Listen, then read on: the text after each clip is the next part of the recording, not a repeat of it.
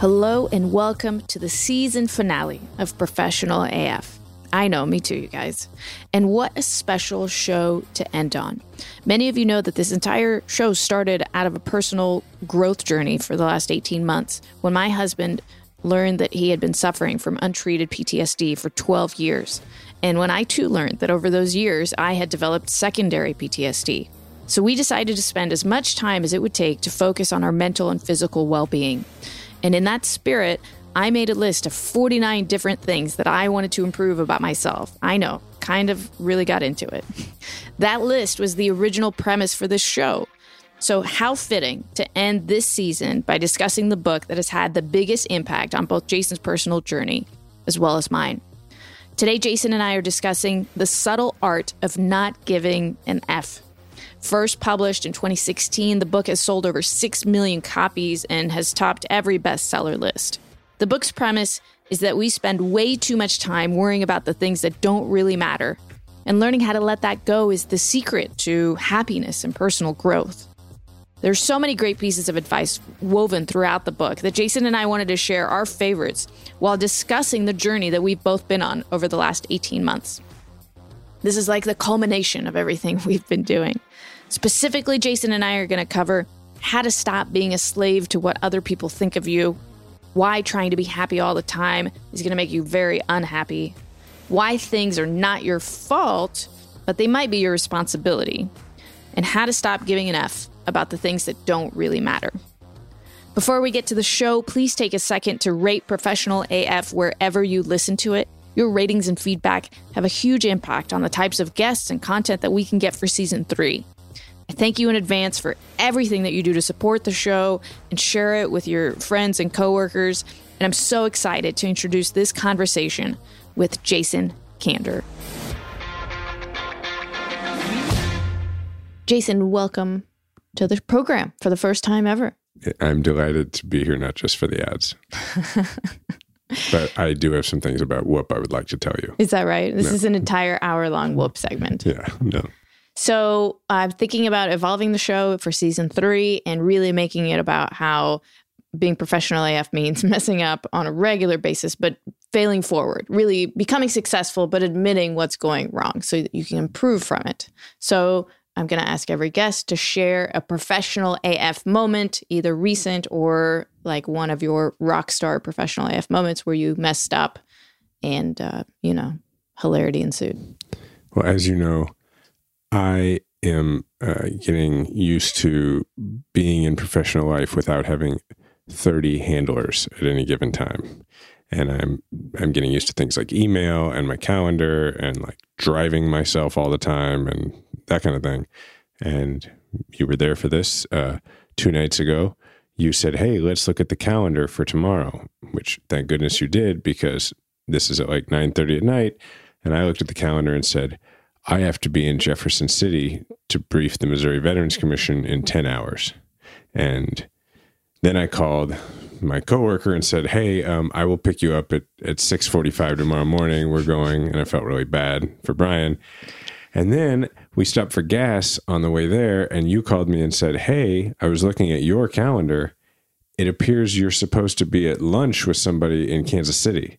And I'm going, oh no. So I call my assistant and have her reschedule it. And then the guy, one of the two guys I'm having lunch with, calls me and says, hey, the other guy flew in for this. and so I had to meet him later. So I, I, I just, everything I did for like eight hours just made everything else worse. It all worked out fine. But anyway, I'm getting used to doing my own. Getting better every day. I'm getting better every day. I, I did an Excel spreadsheet two weeks ago, and then I texted everyone who ever worked for me pretty much and bragged about it. Every time, actually, you have one of these accomplishments, you put it on Twitter and text everyone you used to work with in your text chain. They are enormous accomplishments for me. I don't understand how people deal with email. I'm learning about how to, I'm answering my own email. I don't understand how everybody's just walking around with like 30 unresponded to emails and not freaking out. They're freaking out. Trust me. Okay. All right, let's talk about the subtle art of not giving a fart. I don't know. I'm just going to try to come up with not actually using the F word okay. during the show. Tell me why this was the most impactful book that you read during your journey of the last 15 months. Uh, it was funny that I was most of the way through like my weekly therapy regimen at the VA when my therapist was like, I've never asked anybody to read this book, but you need to read this book. And, uh, and so he, he, my homework was to go get the book. Uh, I think it was, um, for me in particular, really impactful because the point of the book is not to stop giving an F or a fudge or whatever we're saying about everything. The point of it is to stop giving an F about the things that are unimportant. And for a really long time, for me, and this is not uncommon for people who have experienced trauma, I felt like I would find redemption through just trying to, mm, you know, may I felt like I owed something to everyone in the entire world. And this book is one of the tools that I use to help me realize like, no, I've done a lot of good things and I don't owe everybody something. And so I'm going to just focus on the things I really care about um, and and not give an F about the things that there's no point in me caring about. What did you used to give an F about that you don't anymore? Uh, what people like thought of me, uh, like, and not. I mean, obviously, I was a politician, so part of the job is caring about like how you're doing with certain groups of people. It's not even that so much as like I would feel like like if I didn't respond to somebody in a way that they didn't like, Let's say, for instance, you stood them up for lunch when yeah. they flew in, or right. you, you woke them up to tell them you were picking them up at six forty-five in the morning. Right, like before, I would feel bad about that, and I would, but it would bother me for. I would feel like indebted to them for life, and now I'm like, well, I want to make it up to them, and I want to fix it, but I'm not like I'm a horrible person. I can't believe I did that. I'm like, okay, well I made that mistake. I'll, try and make it better. I, I remember a few months ago, my dad asked me, he was talking about a political candidate who I had supported, but I was not like out campaigning for. And my dad asked me, he said, Well, and he didn't ask this because he was suggesting this to be the case. He asked this just knowing how I've always been the last several years. He was like, Don't you feel like you kind of owe it to them? And I remember thinking about it. And this book played a role in this and my therapy and everything, and going, You know, I'm pretty sure I don't owe anything to pretty much anybody anymore. And I said, I, I owe love and friendship to my family and my friends, and everything else is just going to be the stuff that I care about. And uh, that was a big deal for me. That does sound like a big deal. H- how did this book, because I told you I'm not going to just be interviewed. All right. How, how has this book impacted you? Because we, at first, we read it to each other so the biggest change for me has been caring a lot less about what other people thought of me. And I used to be a slave to online comments that were negative. And there's a certain uh, website that's like a sensational news website in Kansas City, which even w- when it had good articles about me, the comments were always horrible. And in the last 15 months, ever since we read the book, I don't even look. I don't even care about the articles. And that is such a point of pride for me. I would have never been able to have a story, have my name in it, and not been able to like walk away from it. Well, I mean, it's worse than that. Like they ran, when I ran for the Senate, they ran ads about you and stuff. I mean, made up stuff. Yeah, but now I can, I, you know, uh, I've found a lot of great advice from Ricky Gervais on this topic, who says you just have to picture Twitter comments that are negative as though they were written on a bathroom stall, and that is like the amount of effort that went into them, and that is how much um, how much you should care about them, as if you had read them there. Yeah, one of the things in this book was that you can't do things that are important and life changing for other people without also being a joke to some other people. And I think as politicians go, I did a decent job at not trying to please everybody. But I still think, like, related to my trauma and my profession, I spent a lot of time, like, at least trying to please the majority. And now I'm like, you know what? I think I play an important role in the world through my work at Veterans Community Project, through talking about mental health. And that's enough for me. And if people think I'm not involved enough or they think, what, like, I it doesn't do me any good to sweat that. One of the things that the book says makes us miserable is our constant pursuit of happiness. Like trying to be happy all the time is actually going to make you sad. Do you feel like you were chasing happiness before? No, I didn't really relate to that part because, as you know, part of my problem was I had settled into a place where I didn't think happiness was a thing that I could attain. I was more like, I was just trying to, I was seeking redemption, which I guess was my version of happiness because I, I felt like I hadn't done enough and I hadn't, um, and I was unworthy of success and all that um, because, well, because of PTSD. But I, and so I, but now I understand like, now I no longer feel like I need redemption. And so I guess if you substitute redemption for happiness, yes. You've always been like the happiest person I know. So I don't know if, well, not always, but I mean, I just wonder if you feel that way. I, I do feel like, it. like trying to be happy all the time will make you unhappy. Like trying to, so the book says that happiness comes from solving problems and I very much believe that. Like if you if you avoid your problems or you feel like you don't have any problems, you're going to be sad. And if you feel like you can't solve your problems, you're going to be sad. And the few times that I um, was sad was when I felt like things were happening to me and I didn't have control over them. Like I did, I wasn't able to solve those problems. I don't know if that resonated with you. Well, yeah. I mean, part of my problem was I was picking problems that were I mean, it was like I have to save the country, I have to end the war, I have to, you know, I was putting all, and I, and if I don't, I'm, I'm irredeemable and I'm worthless. And so, I think it. One of the other things in the book that I really like is it talks about you can't avoid your problems. You just need to figure out which problems you enjoy solving.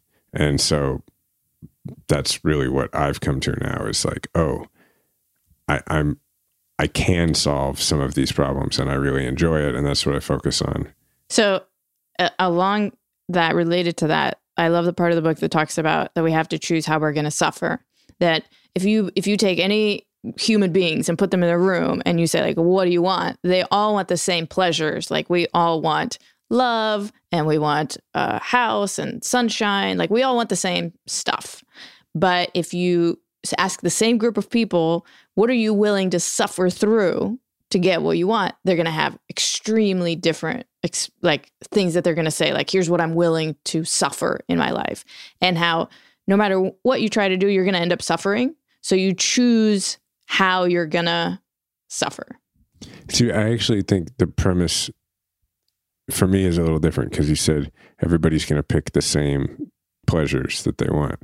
And my problem was I couldn't, I had no pleasures. I had highs. Like, and that's one of the things the book talks about is like, I, I didn't chase happiness. I chased like the high of, you know, giving a speech on national television and feeling like everybody liked me and all that. And then that would last a very short time. And as soon as it was over, like I was stuck with me again. Right. And, and so I would chase those professional highs and then could get very few highs out of like my my life at home with with you and True. I, and so I actually think in some ways for me by really boiling down what my pleasures are, what I enjoy, that's made a big difference. Like now I I enjoy exercise. I enjoy spending time with my family. I enjoy being of value to others in my job. And but that's the same thing. Now I'm I'm choosing a different suffering because it's like I'm I'm choosing to you know work hard to build and help build an organization nationally and that's really hard to do and there's suffering involved but like one of the things the book says is that maturity is when um, you realize that in order to not give an f about adversity you have to give an f about something that is more important to you than the adversity or in in the case of what you're talking about the suffering. Like caring more about something that's not for you, but something like a cause you care about then you do about the suffering to try and serve that cause. So that's why you suffer through leg day now. Yeah, that's why I suffer through leg day. But it used to be that I was like, well, I will not sleep for weeks and I will go on the road and I will not see my family because I care about, you know, this cause. And that cause was like the country, but it was also mixed into that my own identity of like I'm a person who cares more about the country. And now like when I do politics, when I do anything, it's solely because I care about that and I want to do that and not because I feel like I have to do that in order to feed this idea of who I'm trying to be. Jason, it's the season finale, and I think it's important to remind people that all the advertisements that we do for the show are products that we already loved. And we just made a list and reached out to folks to see if we could talk about their products on the show. Yeah, it was just, hey, what is the stuff we use every day? Let's talk to those people. And the one that I'm most excited about to always talk about is the Whoop Fitness Tracker. That's the fitness tracker that doesn't track your steps during the day. It focuses directly on your cardiovascular load, like how well your heart's doing. And it tracks how much sleep you're getting, how recovered your body is, and how much strain you're putting on your heart each day. It has allowed me to gamify my entire day. It's awesome. What was really cool this week is after the Chiefs won the Super Bowl in our professional AF Whoop group, everybody from Kansas City was in the red the next day. Yeah, like nobody like nobody got a good night's. I stayed up till like 1.30 in the morning just watching highlights of the game I'd just seen. And interviews with everybody. Yeah, I've I've consumed every piece of content there is about that game. And Whoop could tell. All of us were Mhm. in the red, dragging the next day, but proud to be red that yeah, day. It was uh, appropriate. So our listeners, the show's listeners, can get 15% off their monthly subscription to Whoop by typing in Diana at the checkout at whoop.com. That's W H O O P. Listeners of the show get 15% off by typing in Diana as the code word in your checkout. Jason, what do you think you've learned about NBKC over this season of the podcast? That you handle all of it and I don't have to do anything. But what have you learned about NBKC, the bank? Mm, no fees. Uh huh. You've learned that because we've read those ads every single week. Right. and that it's a it's got that Glassdoor thing. It's a very nice place to work. Uh huh. And the CEO reads all of those Glassdoor reviews and responds to them, as well as any customer reviews. Yeah. And that you're very excited about NBKC. Listen, it's a national online bank, and we're just so lucky to have them based in Kansas City. Mm-hmm. Is there anything else that you've learned about NBKC? Ah, I feel a little on the spot. What about the their member FDIC? Oh, sorry. This is my one job. They're an equal housing lender and a member FDIC. I That's think my those are one job. I think those are important things to know. As the representative who switched to NBKC and loves the relationship, I'll be the one to say that if you sign up at nbkc.com slash Diana online and you open an account, you get a free box of swag from the show, Professional AF. You get a book from the show that I love that's not available for sale anywhere. Uh, the swag isn't. And you get it from the fine folks at NBKC. I also could have named any of those things. That would have been good too. No, no, I think you're doing great. Thanks. So I think that a lot of the things that used to make us miserable before the last 15 months all stemmed from our desire for control. And one of the most memorable parts of our journey was the conversation that you had with your therapist about control. So can you share that? Yeah, it's the way that you and I almost got tattoos. Uh huh. And so it was one of my early therapy appointments. And uh, my therapist at the VA asked me, he said, What percentage of your of your day do you think you have control over? Or what happens in your day? And I said, I don't know, like 85%. And he said, Okay. Um, the average person says somewhere between 30 and like 40%, I think it was. And he said, uh, he said, the actual number is 3%. He said, people with post traumatic stress, people with hypervigilance, like I have and like I lovingly gave to you, uh, tend to say a much higher percentage because in order to make themselves feel literally physically safe, uh, they are trying to control everything around them and they believe that they can. And so, um, like I wrote on the mirror in the gym downstairs in our house, like I can only control 3%. You and I got temporary 3% tattoos for a while. We're trying them out. Yeah. And, uh, and, but you were the same way. You had to stop trying to control things. Did this book help well, hold on. That was me prompting you to talk. and- Okay. And not, that wasn't me being like, you did the same thing. that was me saying, like, this is not just the me show. Like, You've grown as much as I have in the last 15 months. Well, I had more growth to do, but yours has been more graceful. Oh. Well, I was going to ask you did the book help you control like did, did it help you let go of things? Because it's like the whole book is about how to stop giving an F about, you know, the vast majority of things in the world. Yeah, I think it like helped I understood I needed to try to control things less, but it it it helped uh, give me examples of things I could I could focus on as not need. I could I could say I I don't need to control that. Like I can remember times when you and I would be talking about some people who we knew socially or whatever, and it'd be like, oh, we haven't talked to them for a while, or oh, they may be upset with me over this, and uh, and we kind of we still do it sometimes. We had sort of that shorthand where we would like pat ourselves down like we were looking for Fs, and it was like, oh, nope, all fresh out, and the book definitely helped me helped us develop that shorthand. Yeah, I mean, if you have in one hand the things that you give F's about in your life, then it's much easier to let go of everything else. And we recently did an exercise where we like picked out the values that we cared about that we felt like represented the next year and things that we wanted to aspire to. And I think that a lot of times you go through life living thinking that your values are like paying for the mortgage and achieving some professional goals, but those those are the wrong F's because they're going to make you miserable. And I feel like the last 15 months has been about figuring out like what is it that we do want to care about. And it makes it much easier to not care about the other th- stuff.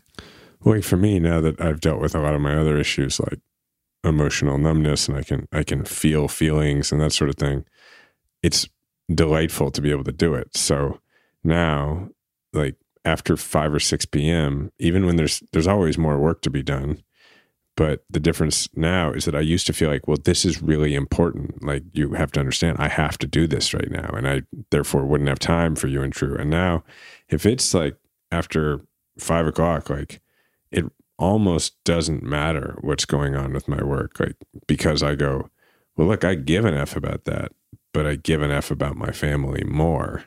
And I'm just like, yeah, I'm putting this aside, and we're gonna watch the Muppet movie for dinner, like we did tonight with True. You know. Can I say that one of the things that has been a big shift for both you and me is we started to care about ourselves uh, for the first time in a long time our physical well being, our mental well being. And we actually prioritized ourselves like number one on our individual lists. And that's a big first for me. Yeah, it's funny. The it's it's counterintuitive because I remember talking to my therapist once about how I remember all those years when I was like running all over the country or first all over the state. And, you know, people who would meet me would be like, they, they would thank me for everything I was doing and and they would act like it was so unselfish and everything. And then at home, you felt like it was very selfish because whether you realized or not, you kind of knew I was running from my problems or whatever it was. But also, I was just not around for my family. And then when I stepped away from everything and I was home all the time, I felt like I was being very selfish, right? Because here I was focusing exclusively on my own mental health and I was letting all these causes I cared about just like fend for themselves for several months. And I was just worried about me, you, and True. And I remember saying to my therapist, like, I don't understand. Diana's now like, doesn't at all feel like I'm selfish. And is like, you know, keeps telling me how grateful she is for it and how, and how, and how I'm being unselfish. And I feel like I'm being selfish. And he's like, well, that's, that's the counterintuitive nature of this. Like, you, you were in many ways being unselfish before um, because you were not at all concerned with what happened to you he's like, but for the people who love you and are around you, like when you're selfish enough to care what happens to you and how you feel, you're much more fun to be around. and and that's the thing. Like now that I like actually take care of myself, I'm probably much more fun to live with. I mean, if you think that old you could have done anything with a spreadsheet, you are way off. Like I think it helps you perform at a much different level. Yeah, I mean, no, it definitely does. But it also just like I, I think it makes me a better father and I think a better husband. Sure, all the important stuff, but this is professional AF. This is oh. about us at, at work. So there you're performing at a significantly higher. I mean, you're doing the job that like a lot of other people used to do for you. Yeah, well, I don't know. I think it because there are people at my work who listen to your podcast, and I think someone would be like, They would "Oh," disagree. no, be like, "Oh yeah, so impressive that he does a quarter of the stuff for himself that we do for ourselves." And by the way, like there are people at my work who do some of that stuff. For me. You you should have met him before, is what I will say to those people. And I can introduce you to the people that used to work with him. Well, it's like a few nights ago when I made that call to say you got to go to Jeff City with me, and I said to Brian, um, "Hey, if you come, does your computer use a thumb drive? Because mine doesn't have one." And a as he was saying. A thumb drive will work on your computer. You were saying, Brian, you have to go with him. like it just you you're gonna need tech support to use the thumb drive. Brian, by the way, is is the CEO of the organization. Yeah, well- like I'm I'm the president. Like, and he has to like the CEO has to be like, you can use a thumb drive. so let's not give me too much credit. Is All my right. point. So there's this whole section on fault and responsibility in the book. So things can happen to you that are not your fault. That's the whole 3% thing. But how you respond to them is up to you. So it's not your fault, but it is now your responsibility where you go from here. So fault is this past tense thing. It's this thing that already happened, but responsibility, that's the present. And this really makes me think about this similar idea that we got from comedian and up and coming guru Pete Holmes, who says, Yes, thank you to life. Like, no matter what happens, that's the fault. You say, Yes, thank you. And I know that you and I have both been working on our yes, thank yous. So I would love to hear your perspective on it. You're much better at it than I am. Listen, Like, it's a work in progress for everybody. yeah, but you almost never do it sarcastically, which is good. Well, you're not around all the time when things happen, but I, I try to come up with a yes, thank you for whatever frustrates me. You've got True doing yes, thank oh, you, Oh, it's the best. which is really impressive. But he's like, sometimes he's like, yes, thank you. Yeah, that's how I do it all the time. so you're working your way up to it. But Yeah. like, whatever is happening, you find the thing that's not like, oh, you know, at least I still get to do this. It's like, yes, this thing means something amazing is also reality in my life. Well, I think first, so people can have a, a good example of it, you should go first and talk about something you yes, thank you recently. Oh, I got stuck uh, because of weather on a work trip. I couldn't come home. True was really sad, and it would be easy. I had to stay another night, and it would be really easy to be like, "Oh, this is terrible. Like travel is awful." And I, I was like, "Yes, thank you. I have the coolest job in the world that I get to travel around, and I get to go to sleep at eight thirty p.m." Yeah, I think that was the big one. You were like, I'm going to go to sleep. Yeah, but like there's so many yes thank yous. Like, yes, thank you for putting me in the position that this could even happen to me. It should be pointed out to people listening that your your gig was in Vegas, and you were like, you weren't like, yes, I get to party. You were like, yes, thank you, I'm gonna get some sleep, and you went to sleep at eight thirty p.m. in Vegas. I had to get up at three for the flight. So Yeah, but whatever. Like a lot of people wouldn't make those good life choices. okay, well, your your perspective of yes, thank you. How are you working your way through it? And and this concept of things not being your fault, but now being your responsibility. I think one of the best examples lately has been more like physical stuff. Like I've now that I, I'm prioritizing things that I care about above things that I think I should care about. I've gotten I've developed hobbies mostly like fitness. So I've gotten really into working out, and I I try to work out. I, I work out five or six days a week, and there's been a couple of times recently where I I couldn't for whatever reason schedule stuff like I I couldn't work out that day, and a couple months ago, I would have been very upset about that. It would have bothered me all day. And now I'm like, I'm doing better at going like, okay, I probably could use rest today. Yes, thank you. I could use rest. Yes, thank you. I'm going to get some other stuff done. Yes, thank you. This is going to help me remember that um, I don't actually have to work out every single day. Like it'll be all right. So I'm getting better about that. Yes, thank you. I never could have like recovered this quickly Yeah. previously. Oh, I can come up with so many yes, thank Well, yous. a- and or I can say like, yes, thank you. My back is not hurting. That's not the thing stopping me from working out. You know. yes, thank you. All right. Can you yes, thank you your PTSD? Uh, um, yeah. I mean, yes, thank you because I'm really pleased with who I am right now. And it's hard for me to yes, thank you 10 years of, well, yeah. I mean, look, there are positive things about it. It, in the sense that I, I do think I did a lot of good work in the last 10 or 11 years prior to getting diagnosed and getting treated. Um, I would have liked to have gone about it differently. I would have liked to have not lost all that time with you and True and with myself. But I did some good things and I, I did put myself personally in a position where I have a platform now whenever I want to speak about things. And I think I made a big difference. We made a big difference for a lot of people by being public about it. And had I not had that platform, I couldn't have done that. So it's a lot easier to yes, thank you it now that I've like treated it. Yeah, it's it's hard to yes, thank you in the middle of a car accident. Yeah, that was it was I mean like the first half of the 15 month journey. It's not great. It sucked. like a lot.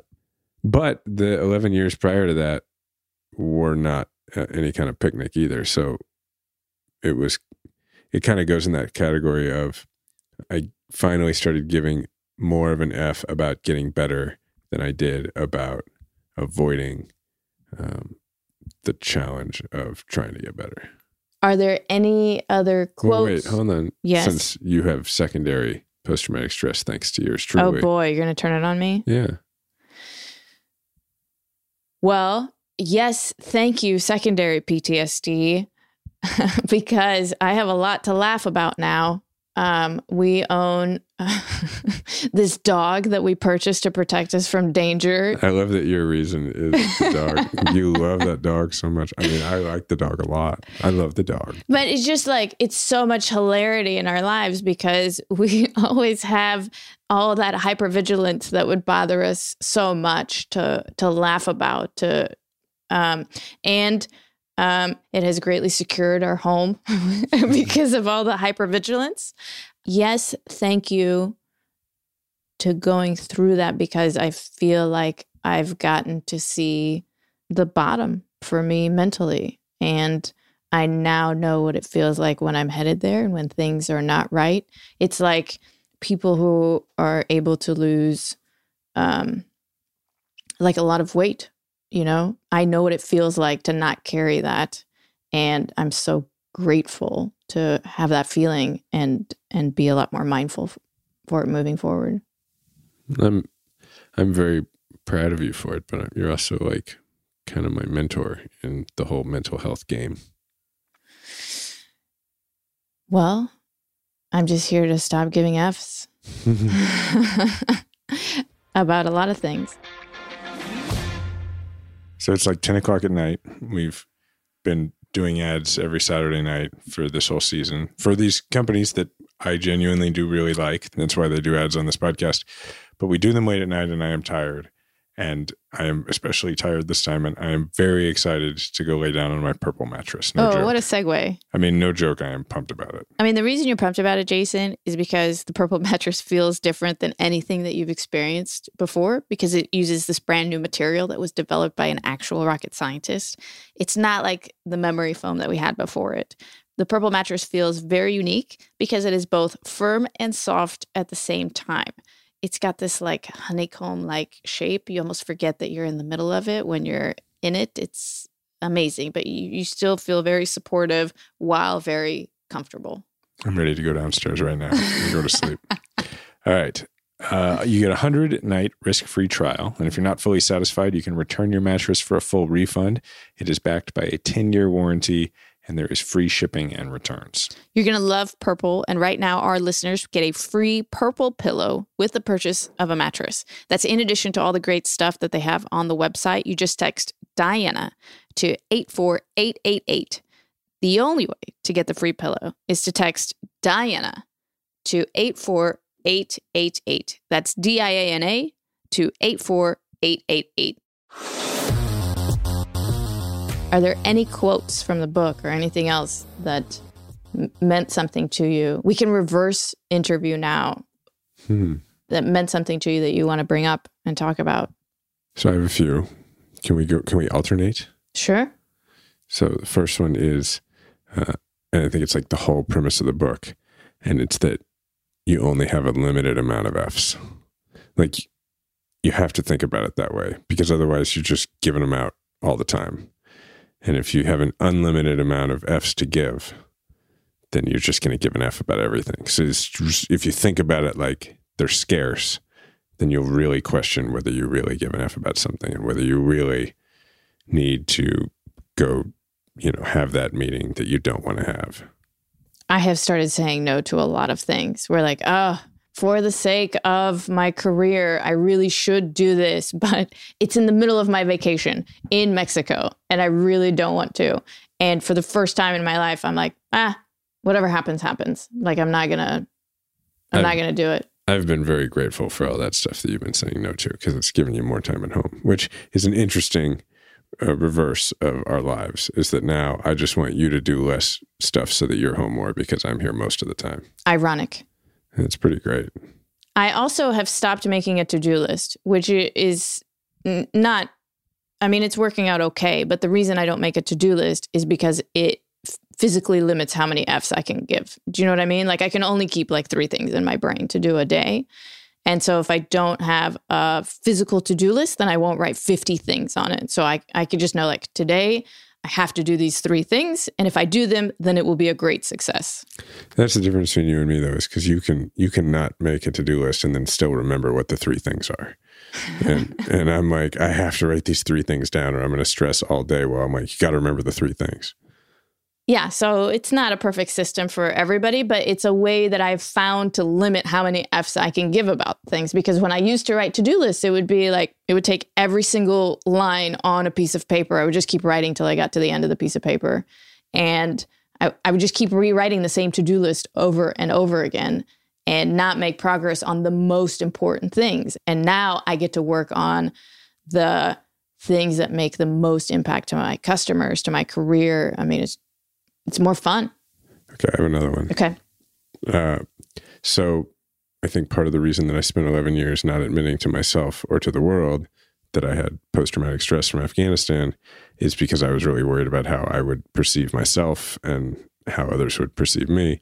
And one of the best quotes in the book is that the point of the book is not about becoming indifferent, it's about being comfortable with being different. And I think that's very much something I've embraced. What do you think that means? Like you're not indifferent to what happens. It's not it's not the subtle art of not giving an F about anything, right? It's it's not saying you should just not care what happens about anything. It's saying you should you just need to be comfortable with being different. Like if you don't care about this thing that people think you should care about. And I'm not talking about like don't care about your family. Like it's like if you don't care whether people think you're not, you know, good looking enough and you become comfortable with, hey, this is what I look like, like you're going to be happier. Different is better. Yeah. Well, everybody, I think the point is like everybody's different. Just be comfortable with it and you'll be happy or happier. Professional AF. Yes. Your turn. I don't know. I don't have the quote. So oh, we're going to okay. have to keep going down your list. Okay. Uh, this was big for me because I was trying to seek greatness and redemption in order to well greatness in order to feel redeemed um, and so just greatness is a made up destination like it's not a real thing and i think that was true for me like no matter what i did no matter how much i succeeded I just immediately came up with another. I just moved the goalposts right away. So I never felt like, oh, now that I achieved this, I feel good. It was it never felt that way. It was a made up destination. It was like a mirage in the desert. Like as soon as you got to it, it wasn't really there. Well, it's not just greatness. Happiness works that way too. A lot of people are like, well, I'll be happy when I make this much money or I earn this position. And you'll find that when you get it, you, you find a way to excuse it. No, I, now I have to get to this new place. And it is, I like how you put it, it is a mirage. Chasing greatness or happiness is only going to make you miserable. I remember actually like envisioning at one point, like when I thought I was going to run for president, like I remember thinking, okay, so I'm going to run. And if I win, am I going to feel better? And I was like, no, I'm going to immediately feel like I, I have to like change the world in some massive way and get reelected or I won't be redeemed. And then, and I was like, I could just see the whole thing. And I was like, and then if I do get reelected, then I'm going to feel like, oh, I have to be the greatest leader in the history of the world. And it's like, and I probably won't achieve that. And I was like, yeah, I am doomed to never feel good about myself. And, but like, I didn't change my direction. I was like, well, there's nothing I can do about it. That's just how, and now like I look back on that and I'm like, I'm just really glad I got therapy and understood what was going on with me. Yeah, because you achieved that magical place without going for it. Well, I, I, I didn't become indifferent. I, I became comfortable with the fact that like I am different, that I do have that problem and I'm okay with that. Okay, more. Yes. I have one more. Uh, acceptance and engagement of negative emotions, negative experiences rather than avoidance of them, which reminded me of two things. One, my therapist telling me to feel the feelings. Like, if you feel bad, feel bad. If you feel good, feel good. You don't need to feel bad about feeling good. You don't need to feel bad about the fact that you feel bad too often. He's like, just feel the feelings and move on. And it also reminded me of when I first got to Afghanistan, there was somebody had written something on the wall of the stall, actually. And it just said, and it's a common phrase in the military, but it just said, embrace the suck. And it's sort of like, it's a little dark, but it's like, there are things that will suck, but if they're if they suck because you're trying you're trying to do something you care about, like embrace it. Don't avoid that part. Don't don't run away from the emotions and the parts of life that are hard. Like understand that they're going to be hard and embrace them and go through them and they won't last as long that way. Because if you don't embrace them and you try to suppress them or avoid them, they're not going away they just ball up inside and force themselves out in some horrible ways. Well, like a good analogy is the nightmares I had for 11 years that I thought, I even wrote in my book that um, if I just avoid movies about kidnapping and the stuff that gave me, you know, the stuff I would have nightmares about, I, th- I treat it like junk food. I was like, it, it seems to taste good, but it's bad for me. Right. And then in therapy, the guy, you know, the, my therapist was like, no, your brain is going to process all these things. So you may as well process it during the day because if you don't, when you let your guard down by going to sleep, that's why you have nightmares. Your brain is like, we are dealing with this. And now that I don't avoid that stuff, now that I embrace the suck, like, as you can attest, I have very, I, I mean, I don't have nightmares like I used to. Yeah, so we've learned that these feelings that you shove down manifest themselves in all kinds of physical ways, like uh, whether you don't get sleep, you have nightmares, you have back problems, you have a twitchy eye. I had a twitchy eye. You have stomach problems, just like all kinds of funky ways. Oh, your fingers get really cold. Mm-hmm. Like, just the stuff gets trapped in your body. And uh, it's amazing because we have really been embracing uh, the suck whenever it happens. And it goes by a lot quicker when you don't try to run away from it. You claim that my hairline is thicker. Yes, your hair is yeah. grown back. It's unbelievable. And Diana's my barber, so she knows. I mean, it's it's unbelievable. Yeah. It also may help that I no longer care about whether I lose my hair. I, I don't know. I'm pretty sure it's the whole PTSD treatment. Yeah. Yeah. Could be it. Also, I think you care about whether I lose my hair. So, well, on that note, Jason, thank you for uh, coming on the show uh, in full capacity. And I can't wait till we read another great book that we want to share with the world. NBKC is a licensed. no, we have to do that. We have to do that in another segment. Oh, sorry. All right. Jesse? Oh my gosh, this is amazing. This is the best episode of the season. My favorite one. It's is that right? It's the culmination of everything we've talked about in pretty much every episode, a little snippet all wrapped up into one. Tell me what you mean. Uh, we talked about habits. We talked about taking care of ourselves physically, so the joy of movement. We talked about how we view our stress. We talked about feeling through our feelings. Uh, those have all been episodes, and they all came to this one episode. It's fantastic. I didn't do that on purpose. I know. you just took me that long to get Jason up here to record. But now and I can say out. it's the season finale. That's it's, why. It's fantastic. It couldn't have worked out better. Everything's always working out for us. What other takeaways did you have from the show? Um, my other takeaways from the show are I know I talked earlier in the season about my like wild bedtime routine of these habits I have. Um, but one of the things I do is like repeat my these mantras to myself when I'm either journaling or when I'm going to sleep. And a lot of the uh, things that continue to come up through this episode. And so when you guys talk about yes, thank you, and that Pete Holmes video, my version of that is everything's always working out for me. And um, I think of our lives as like we're coming down this river and you can you're on a raft and you can either try and control it and freak out and shift the direction of the raft or you can just like hang out on the raft and uh, surrender and say we and uh, I think I, I love that I think that's awesome Open a drink. Yeah yeah exactly whatever get a beverage. whatever floats your boat No, when, when you say what I did we, like, is that like a we? yeah Oh, exactly. okay, yeah. yeah yeah yeah like a child Yeah. yeah. I mean, that's one way to, to do life. yes It's a lot more fun. it is a lot more fun. And someone recently told me, um, and I think similar to the title of the Pete Holmes episode, is um, "We all struggle, but are you struggling well?" I thought that was um, mind blowing. You can struggle well. Yeah, we should link in the show notes the Pete Holmes. It's like a short YouTube video, and it's called "How to Struggle Like a Pro."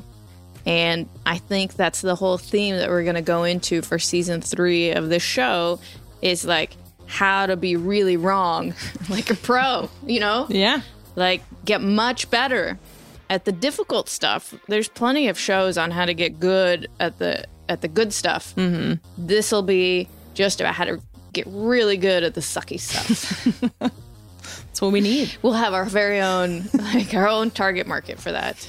Embracing the suck. Yes. So uh, for all of you listening out there, come embrace the suck with me and Jesse in our Professional AF Podcast Insiders Facebook group. That is where uh, I will continue to post images and moments of suck in my professional life, and and so will Jesse, and so will you. Hopefully, uh, it's very easy to find and join. And uh, I think we should do like a recap episode of the whole season. Let's do it. So maybe this isn't the season finale. Maybe we'll have one more episode. But wait, there's more. but until we meet again, I am Diana Kander here with Jesse Jacob, reminding you that curiosity is your superpower. this is the way. Talk to you soon.